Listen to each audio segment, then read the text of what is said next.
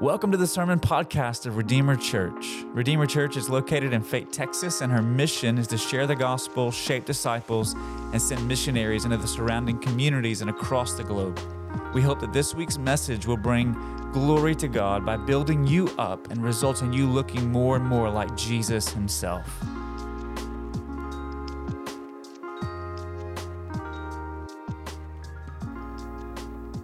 Good morning, church this time, uh, I think the Jones families, and they're in the back, uh, Nate and Bethany, they're going to be taking our kiddos who are third grade and under out uh, for their lesson as we open the scriptures this morning for our sermon. So I encourage you, as they make their way out, turn with me to the book of Colossians, chapter 1, verses 9, or I'm sorry, verses 3 to 8. Melinda got me thinking about verse 9 whenever she was reading earlier. Uh, verses 3 to 8 of Colossians chapter 1 is where we're going to be this morning. Uh, we're glad to see your faces in the room with us. If you're joining us online, we're glad that you tuned in from wherever you are today. We're continuing in our series that we launched last week in the book of Colossians. Uh, we'll read verses 3 to 8 together this morning. If you don't have a copy in front of you, it'll be on the screen behind me. You can follow along there as we read it today. In Colossians chapter 1, beginning in verse 3, the Apostle Paul writes these words we always thank God, the Father of our Lord Jesus Christ, when we pray for you, since we heard of your faith in Christ Jesus and of the love that you have for all the saints, because of the hope laid up for you in heaven. Of this you have heard before in the word of truth, the gospel, which has come to you as indeed in the whole world it is bearing fruit and increasing as it also does among you since the day you heard it and understood the grace of God in truth, just as you learned it from Epaphras, our beloved fellow servant. He is a faithful minister of Christ on your behalf and has made known to us your love in the Spirit. This is God's word. You know, I can remember whenever my kids were younger. Right now, they have their own uh, debit cards and bank accounts. We're helping them learn how to manage money. Back, I remember whenever they were younger, uh, they didn't have their own money, okay? And every time it would roll around to like a birthday or a Mother's Day or Father's Day or come to Christmas, right? and the kids would want to get something for mommy or a daddy, which they don't call us that anymore. It's mom and dad now. Uh, but whenever they would want to buy a gift for us, right? Oftentimes, like at Father's Day, my wife would take them to the store and they would pick out a card and they would pick out maybe a little small gift for us. Or at Christmas, she would take them shopping and they would buy something very small and they would put it under the tree. It would be all wrapped from, uh, from Caleb and Sarah to me, or from Caleb and Sarah to Karen, right? So we would help do that for them. Okay, so we would take them, they would, they would pick something out, but we would purchase it. And so, oftentimes, whenever it came time to open those gifts on Father's Day or on Mother's Day or on birthdays or at Christmas, I'd open the gift and it was from the kids, right? Or it was coming through the kids. I'd open it up and I would see whatever it is that they had picked out um, very, uh, with, a, with, a, with a very warm grin on my face, look at them and say, Oh, this is awesome. Some of you have been there before too, right? And they pick out some little trinket that you like have, would never purchase for yourself. Uh, but this is awesome. It's amazing. Okay? And so I would turn to them and I would say thank you, but then I would look at my wife and I would say thank you. Now the question is, why would I look at my wife and say thank you? Well, here's the reality. In those moments, whenever I was receiving a gift uh, that my kids had picked out for me, that gift was coming through my kids, but ultimately it was coming from the benevolent, generous heart of my wife because I knew she had actually purchased the gift. She was the source of the gift. It was not the kids, but it was her. And so, as we read Colossians chapter 1, when we see the Apostle Paul giving thanks, which he does in many of his letters, whenever he starts off to the church, he gives thanks for things that he sees or has heard in the context of that local church. He's not giving thanks to the Colossian Christians, he's giving thanks to the Lord because of what he's heard about the Christians in Colossae? Because he knows the ultimate source of that gift is God himself. That gift may be coming through the church at Colossae, but it's coming from the Lord. Does that make sense? And so when he's giving thanks, he's giving thanks to God, not to the Colossian Christians. He gives, gives thanks for the fruit that's being borne in the lives of these believers there in Colossae. Because although it's coming through them, it's coming from God. And I find it very interesting that in a context, as we said last week, an ancient context that's swirling with the winds of syncretism. Remember what we said syncretism was? It's like a theological, philosophical suicide, right? Where you go into every soft drink dispenser, right? Getting a little bit of everything, mixing it up in one cup. That's what syncretism is. And in that context, the Apostle Paul is giving thanks to God for the fruit being borne in the lives of those saints there at Colossae.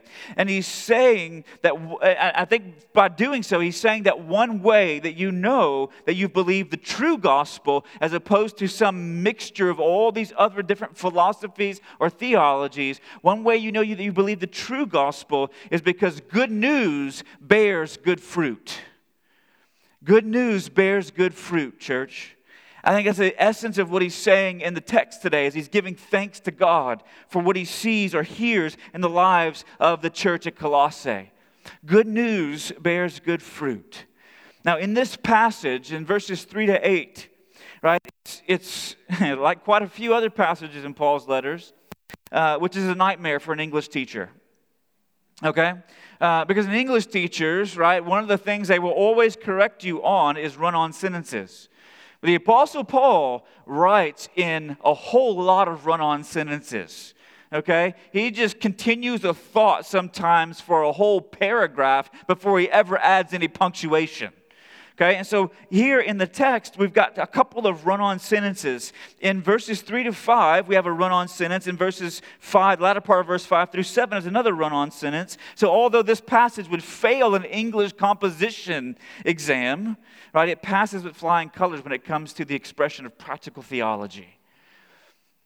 And so, in this particular passage, these two run on sentences, right, whenever you see a run on sentence in the Bible or really anywhere, oftentimes you want to look for those things that are helping to make logical connections between ideas, between thoughts between phrases. And in the English language, we call those words prepositions. They're making logical connections between blocks of thought or between ideas as they're strung together in these run on sentences in the text. And so, in the first run on sentence in the passage, verse 3 through the first part of verse 5, when you put the pieces together and connect those logical connections, those prepositions, what you have, right, because you have the preposition when, you have the preposition since, and you have the preposition because in that first run on sentence. But when you put it together, here's what Paul's saying. He says, When I pray for the church at Colossae, I have been giving thanks to God ever since the day I heard about your faith in Jesus and for your and heard about your love for the saints which is sourced in the hope that is laid up for you in heaven. So I've been giving thanks for the fruit that I've been seeing that's borne in your lives on account of the hope that you now have that is laid up for you, stored up like a treasure in heaven. That's the first run on sentence. In the second run on sentence, you have the preposition since and as and just as, right? Making these connections.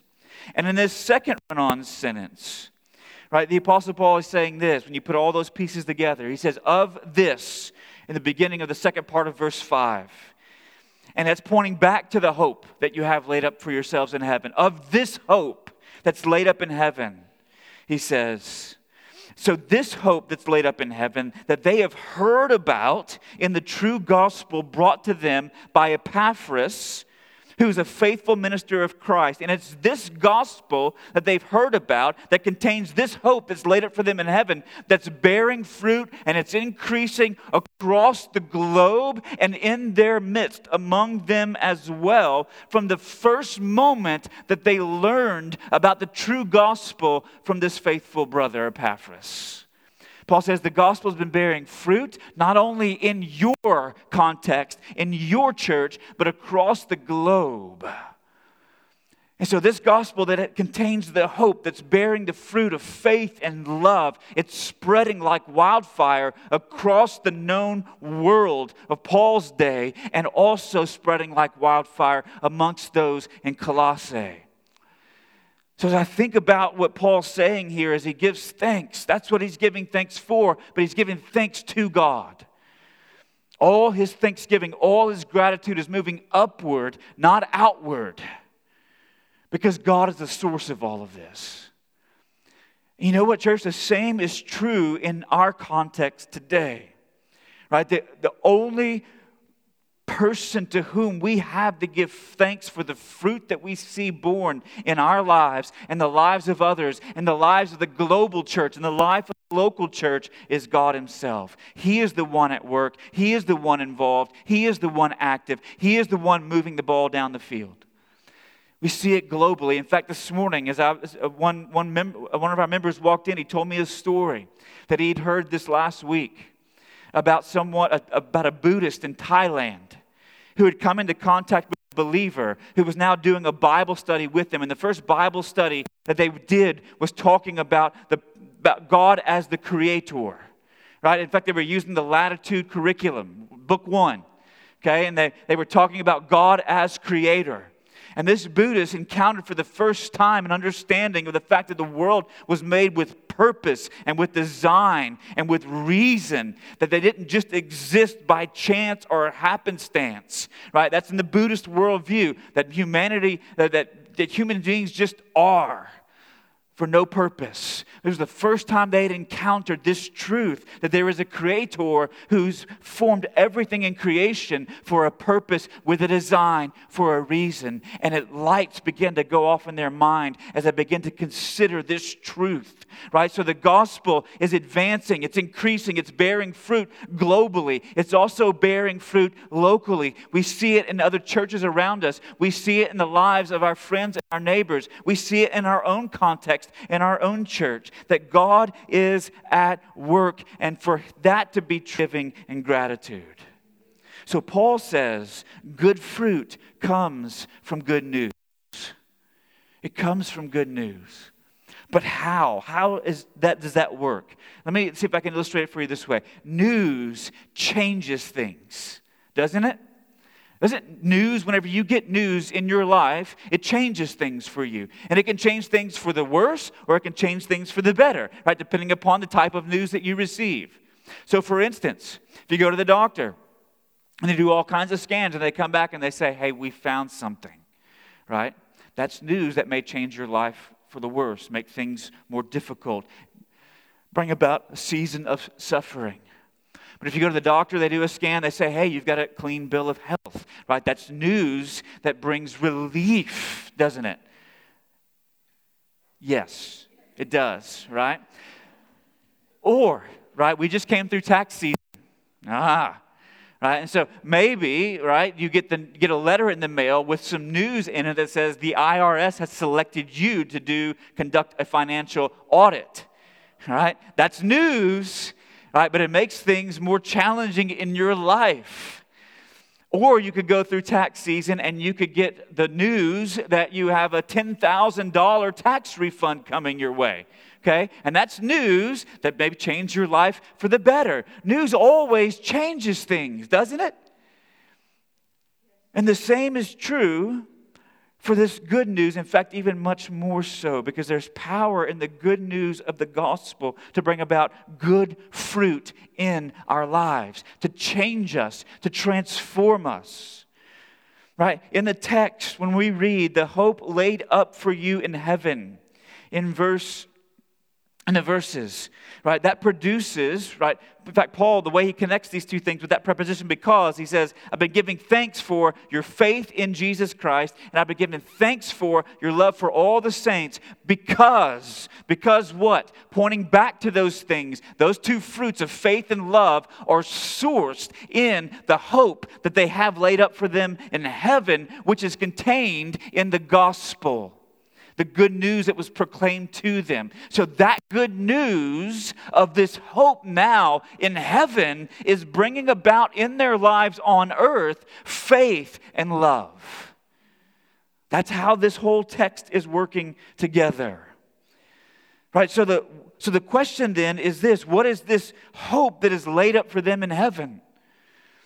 And here's what I believe it is based on the context of the book of Colossians it is the full, unmediated, unfiltered, you might say jam packed, right? Chocked full, bursting at the seams, maximum, rich, deep, comprehensive, mind blowing, heart exploding experience of God in Christ.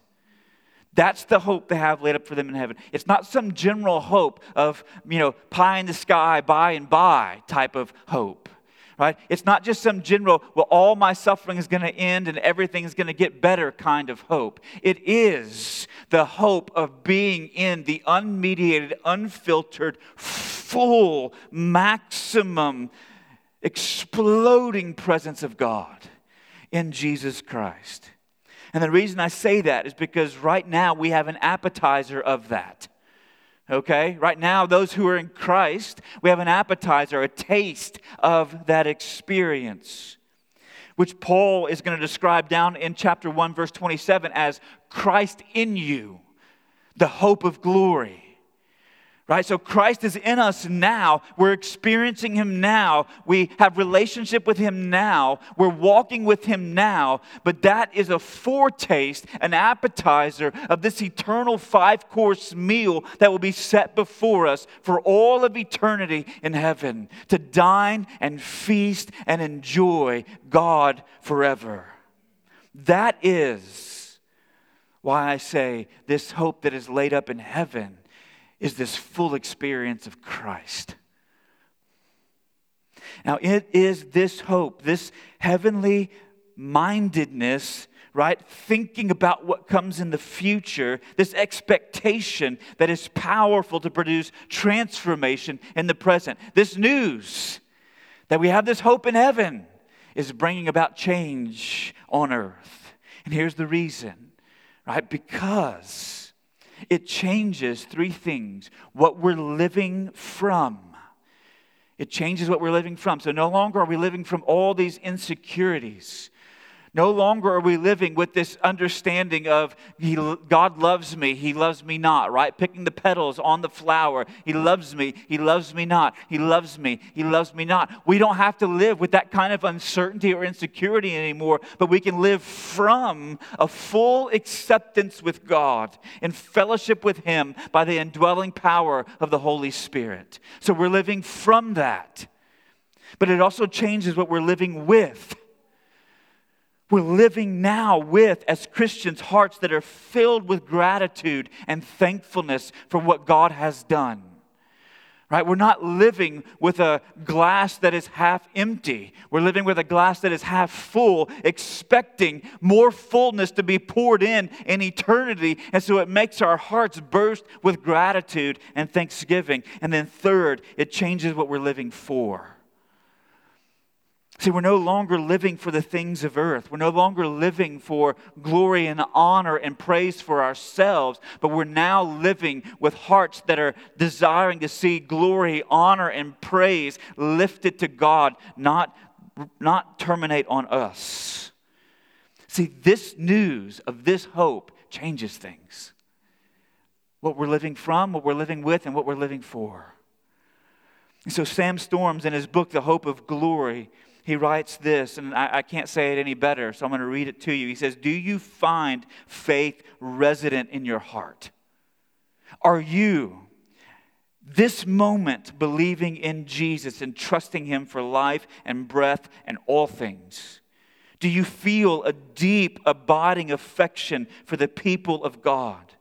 Do you delight in showing compassion and generosity toward those in the body of Christ? If so, do not reach around and pat yourself on the back. Rather, extend your hand toward heaven and say thanks to the Lord. Because good news bears good fruit. Now, I don't know about you this morning, but I don't always love people the way that I should.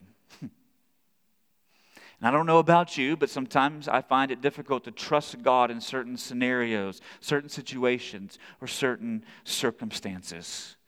And if that's true for you, then according to this text, one possible explanation for you and for me is that our hope tank is low or running on fumes. See, according to what Paul says in the passage, it is the hope that we have in the gospel that brings about faith, that brings about love. And so, if we're lacking trust in God or compassion for others, then the answer is not, I'm going to white knuckle it by my will and just grind my fingers to the bone to try harder. But then the, the, the answer is, fill up your hope tank. Now, let me say this before I go any further. If you're not a Christian this morning, then your hope tank is empty. It's completely empty. Now, what I'm not saying is that you may have, what I'm not saying is you don't have any hopes for this life. Because we all probably have certain hopes for this life. But if you're not a Christian, I want to tell you, you have no hope for the life that is to come. Right? All that you can expect in the life that is to come is despair, the opposite of hope. Because the only way to have hope beyond this life is through repenting of sin and placing your faith and confidence in Jesus to save you. See, only then will you have hope beyond this life.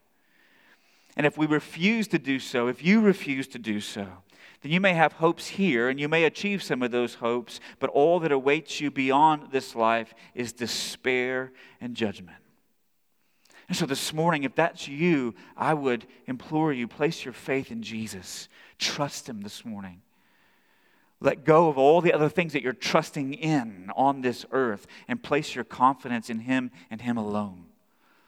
If that's you this morning, you'd like to do that, I'll be at the back of the room this morning. I'd love to connect with you, pray with you, and talk to you about what that means. But for those of us who are Christians this morning in the room, let's look at how we can grow in the faith and love that is produced by the hope found in the true gospel. And I got two things for us as we think about how to grow, have that increasing of fruit that's being borne in our lives.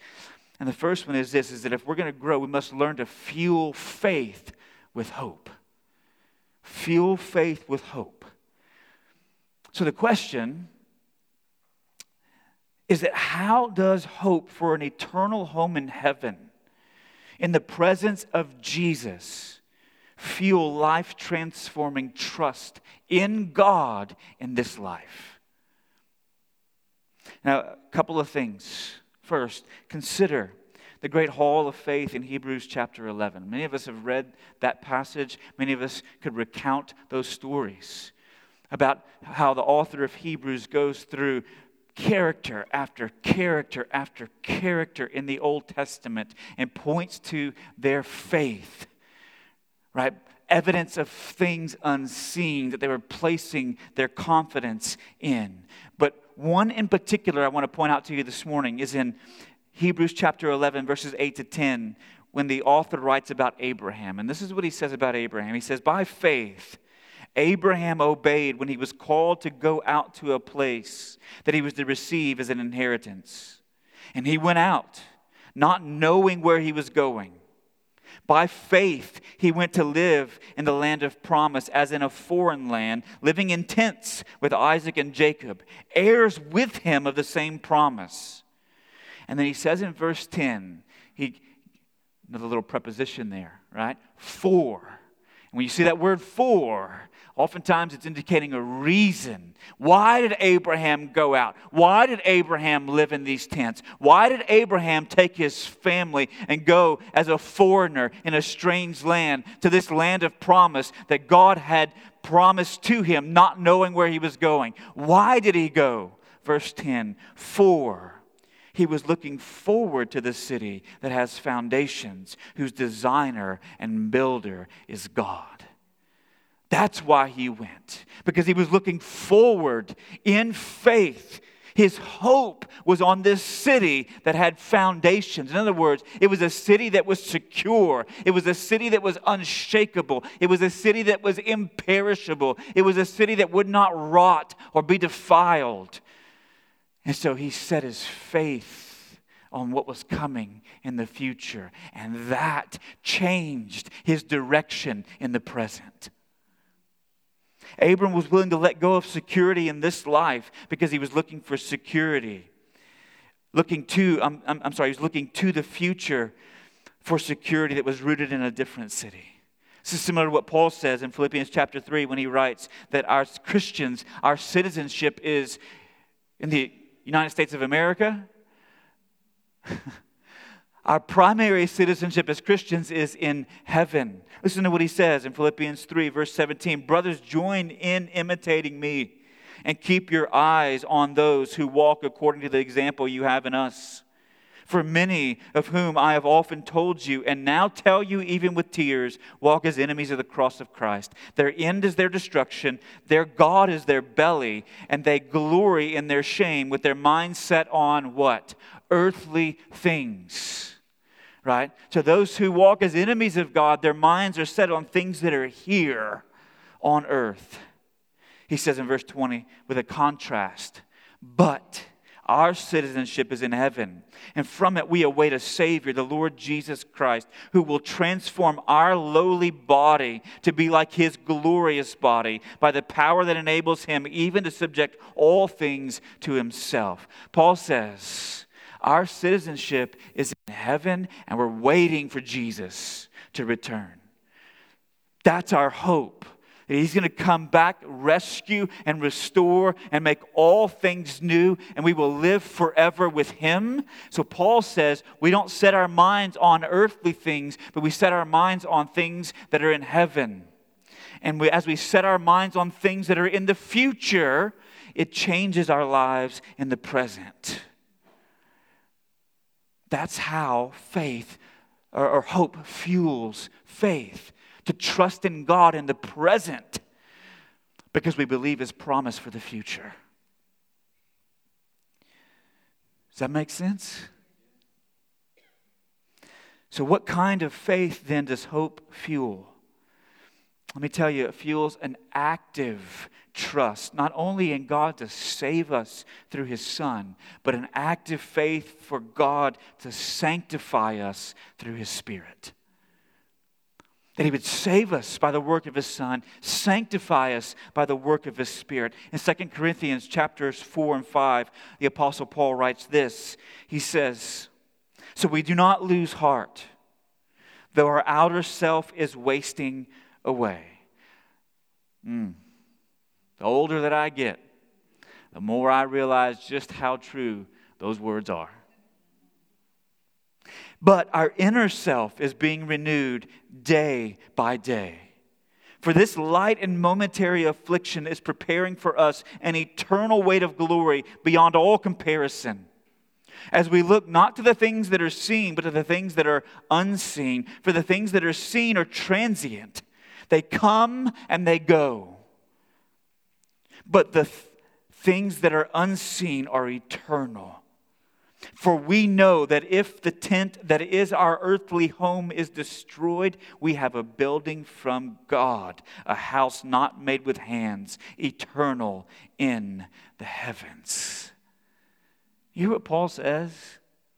He says, the way, the way that we experience sanctification in our lives, again, is not by saying, like, like taking a hammer and beating our hand every time we do something with it that is sinful, right? Just by our wills, we're going to buckle up and get her done. But he says the way we experience transformation is as we behold, as we see, as we seek Christ. Right? That's what he says. We don't lose heart. Outer self is wasting away. The inner self is being renewed day by day as we look to things that, not the things that are seen, not the things that are on earth, not the things that we can touch and, and hold and grab here, but the things that are unseen. Right? As we behold day by day, we're renewed into the image of the one that we're beholding. Sam Storms again said it this way He says, we fix the gaze of our hearts on the glorious hope of the age to come, God progressively renews our inner being, notwithstanding the simultaneous decay of our outer frame. Inner renewal doesn't happen automatically or mechanically, but transformation happens only as we look not to the things that are seen, but to the things that are unseen. Nothing exerts such purifying power on the heart as does a focus on heaven. Meditation on the unseen glories of heaven energizes the heart to say no to fleshly desires. So, the more you, what he's saying is this the more you fill your mind with thoughts and the things of heaven, the more power you have then to say no to the things of earth fleshly desires. So it fuels an act of faith for God to sanctify us, but it also fuels a personal yet public faith. Right? Our faith is personal, but it's not private, it is public. And the way we know this is because what Paul says in the text right? He's giving thanks for the faith of the Colossians, and the only reason he can give faith for the thanks of the Col- for the faith of the Colossians is because he has heard about their faith. In other words, somebody has seen the demonstrations of their faith and then reported it back to Paul. So Paul has heard about public demonstrations of the faith of the believers at Colossae, so he's giving thanks to God for those things. It's like what James says when he writes about faith and works in James chapter 2. He says this, but someone will say, You have faith and I have works. Show me your faith apart from your works, and I will show you my faith by my works. You believe that God is one. You do well. Even the demons believe and shudder. Do you want to be shown, you foolish person, that faith apart from works is useless? Was not Abraham, our father, justified by works when he offered up his son Isaac on the altar? You see that faith was active along with his works, and faith was completed by his works, and the scripture was fulfilled that Abraham believed God, and it was counted to him as righteousness. And he was called a friend of God. And in the same way, was not also Rahab, the prostitute, justified by works when she received the messengers and sent them out by another way? For as the body apart from the spirit is dead, so faith apart from works is dead, he says. Now, he's not talking about right us being justified, accepted in the eyes of God because we have done enough good things to pad our resume and turn it into God and God goes, "You're hired." But rather the works that he's talking about are in unison with faith. They are validating, justifying faith, showing your faith to be real, showing your faith to be true. True faith will always contain works that are flowing downhill from them. So they're per, it's a personal faith, but not a private one. It's a very public one. It's demonstrations of our faith in the school that we attend. It's demonstrations of our faith in the neighborhoods in which we live. It's demonstrations of our faith in the context of the friend groups that we run in. It's demonstrations of our faith in the workplaces where we carry out our vocation. It's demonstrations of faith in all of these contexts. That's the kind of faith hope produces and fuels. So fuel faith with hope. I'm reading a lot of scripture to you this morning. Hmm. And a part of that is because what I want you to do is to fill your tank with some of those passages that you can go back to and recall time and time again. Because meditation and contemplation of the things that are unseen, the things of heaven, is the way that your faith is fueled. Second, fuel love with hope. What kind of love are we talking about here this morning? Let me give you three characteristics of Christian love. This love is, first of all, visible. Again, this is something that Paul has heard about, so it must have been something that someone has seen and has reported to him right? So it is active, expressive love. It's not sitting back, right, and saying, I love those people, but never showing up for those people. In fact, John's going to say it this way in 1 John chapter 3, verses 16 and following. By this we know love, that he laid down his life for us, and we ought to lay our lives down for the brothers. But if anyone has the world's goods, and sees his brother in need, yet closes his heart against him. How does God's love abide in him? Little children, let us not love in word or talk, but in deed and in truth. In other words, love is not just the expression of words or emotion, but love is the expression of deeds in action. That's what true love is. Howard Marshall, one commentator, said this. He says, The need of the world is not for heroic acts of martyrdom, but for heroic acts of material sacrifice. If I'm a well off Christian while others are poor, I am acting not as a true believer.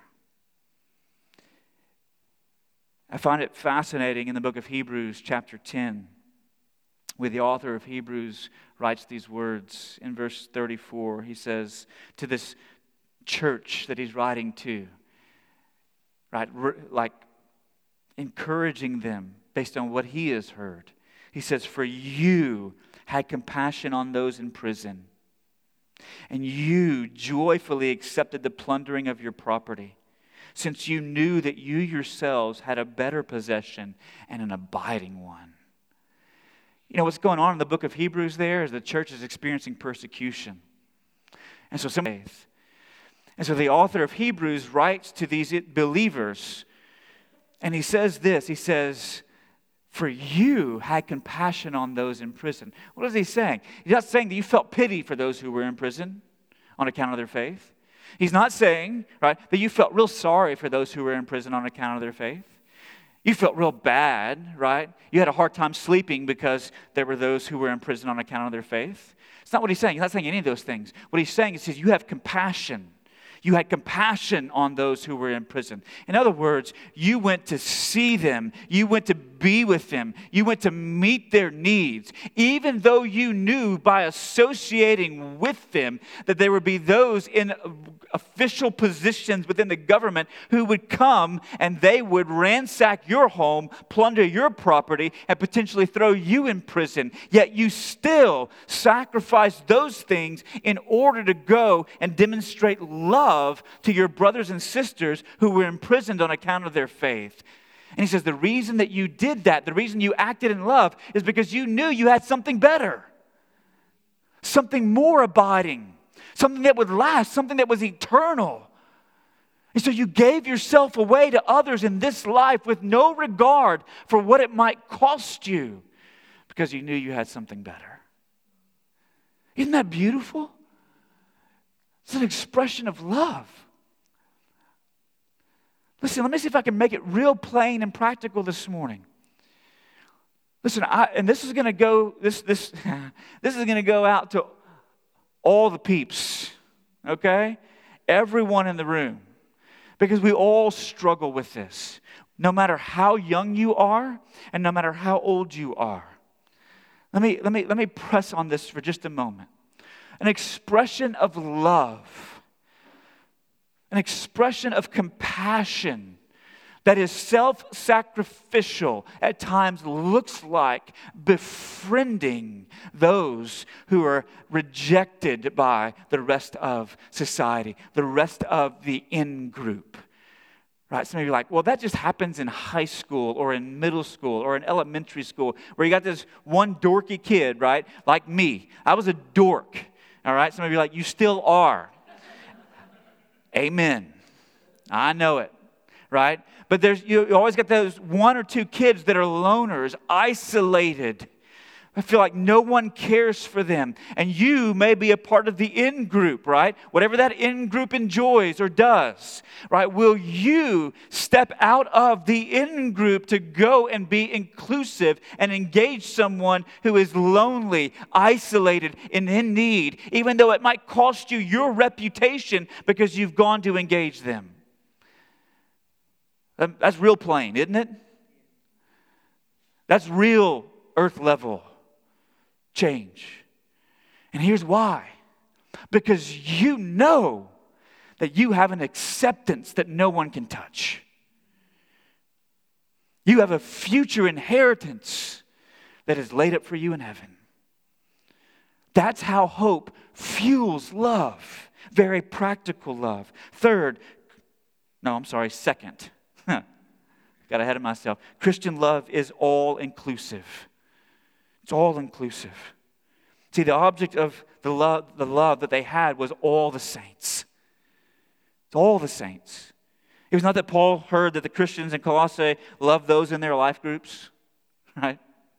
Or loved those who were their age, or loved those who shared their interest, or lo- loved those, right, had compassion on those who talked like them, or looked like them, or lived at the same standard of economics, or those who, whatever, fill in the blank.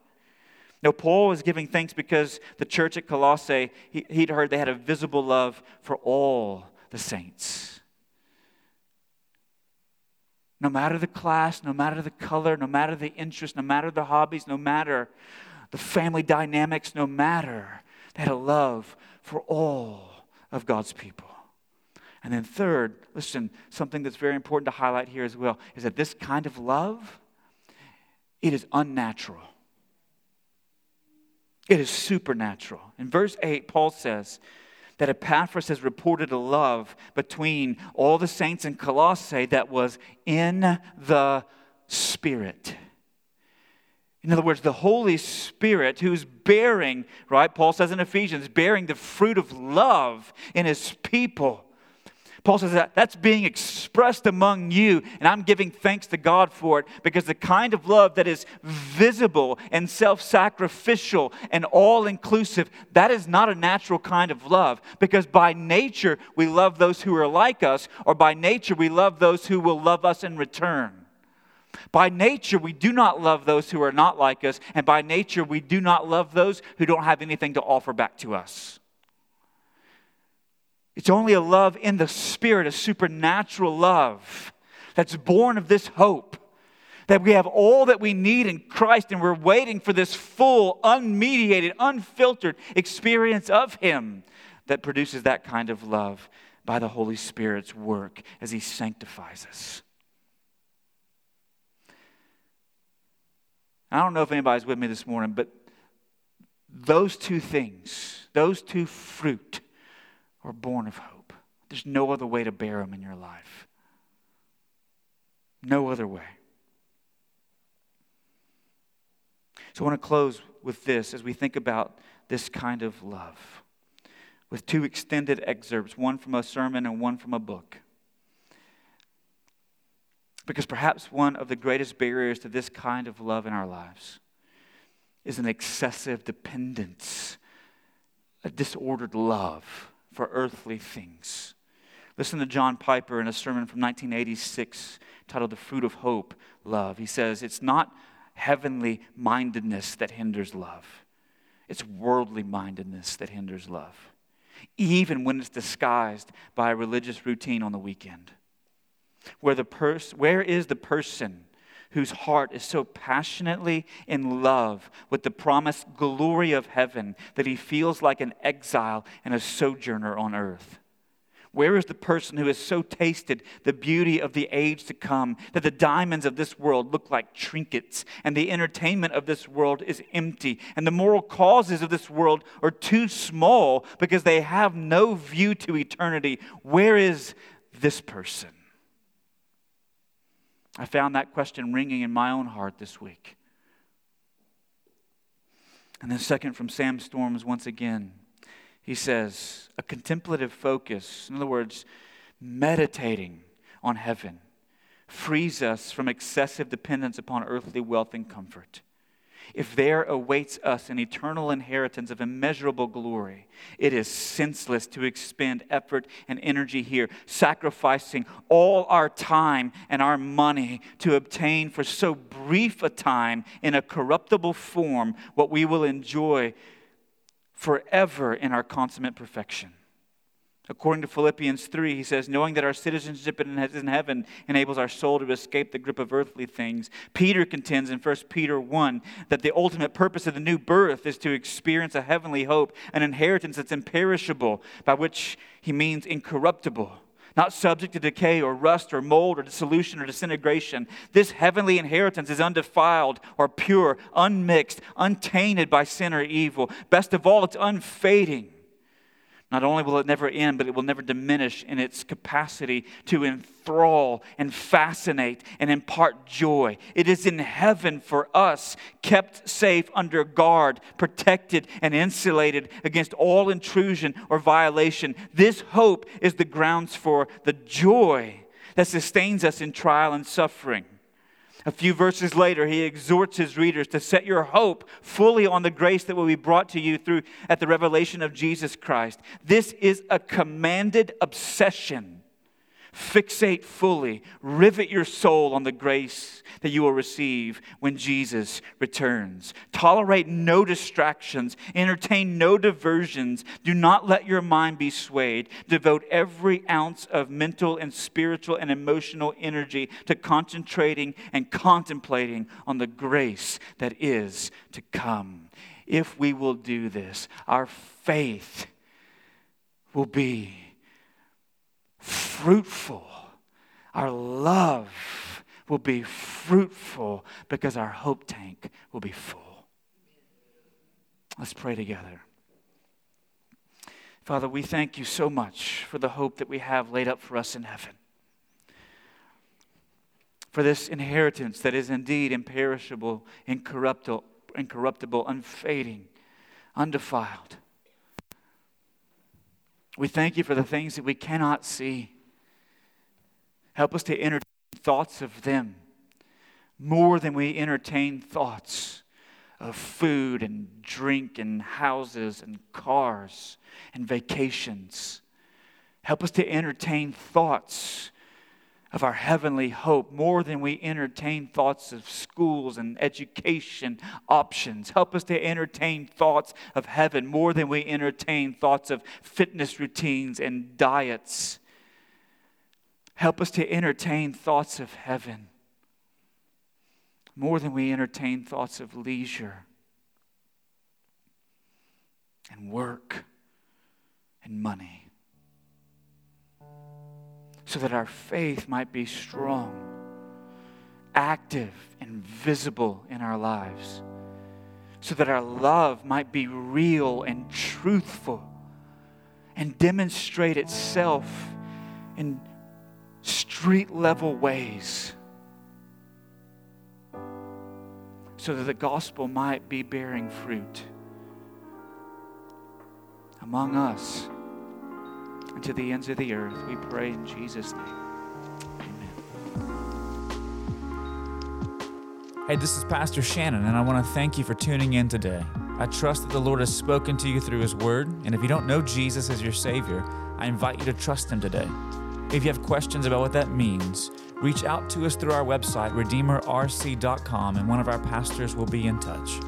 In addition, if you would like to partner with Redeemer in her mission to share, shape, and send, you can support our ministry by visiting redeemerrc.com forward slash give. Now, this podcast is not intended to replace your active participation in the life of a local church.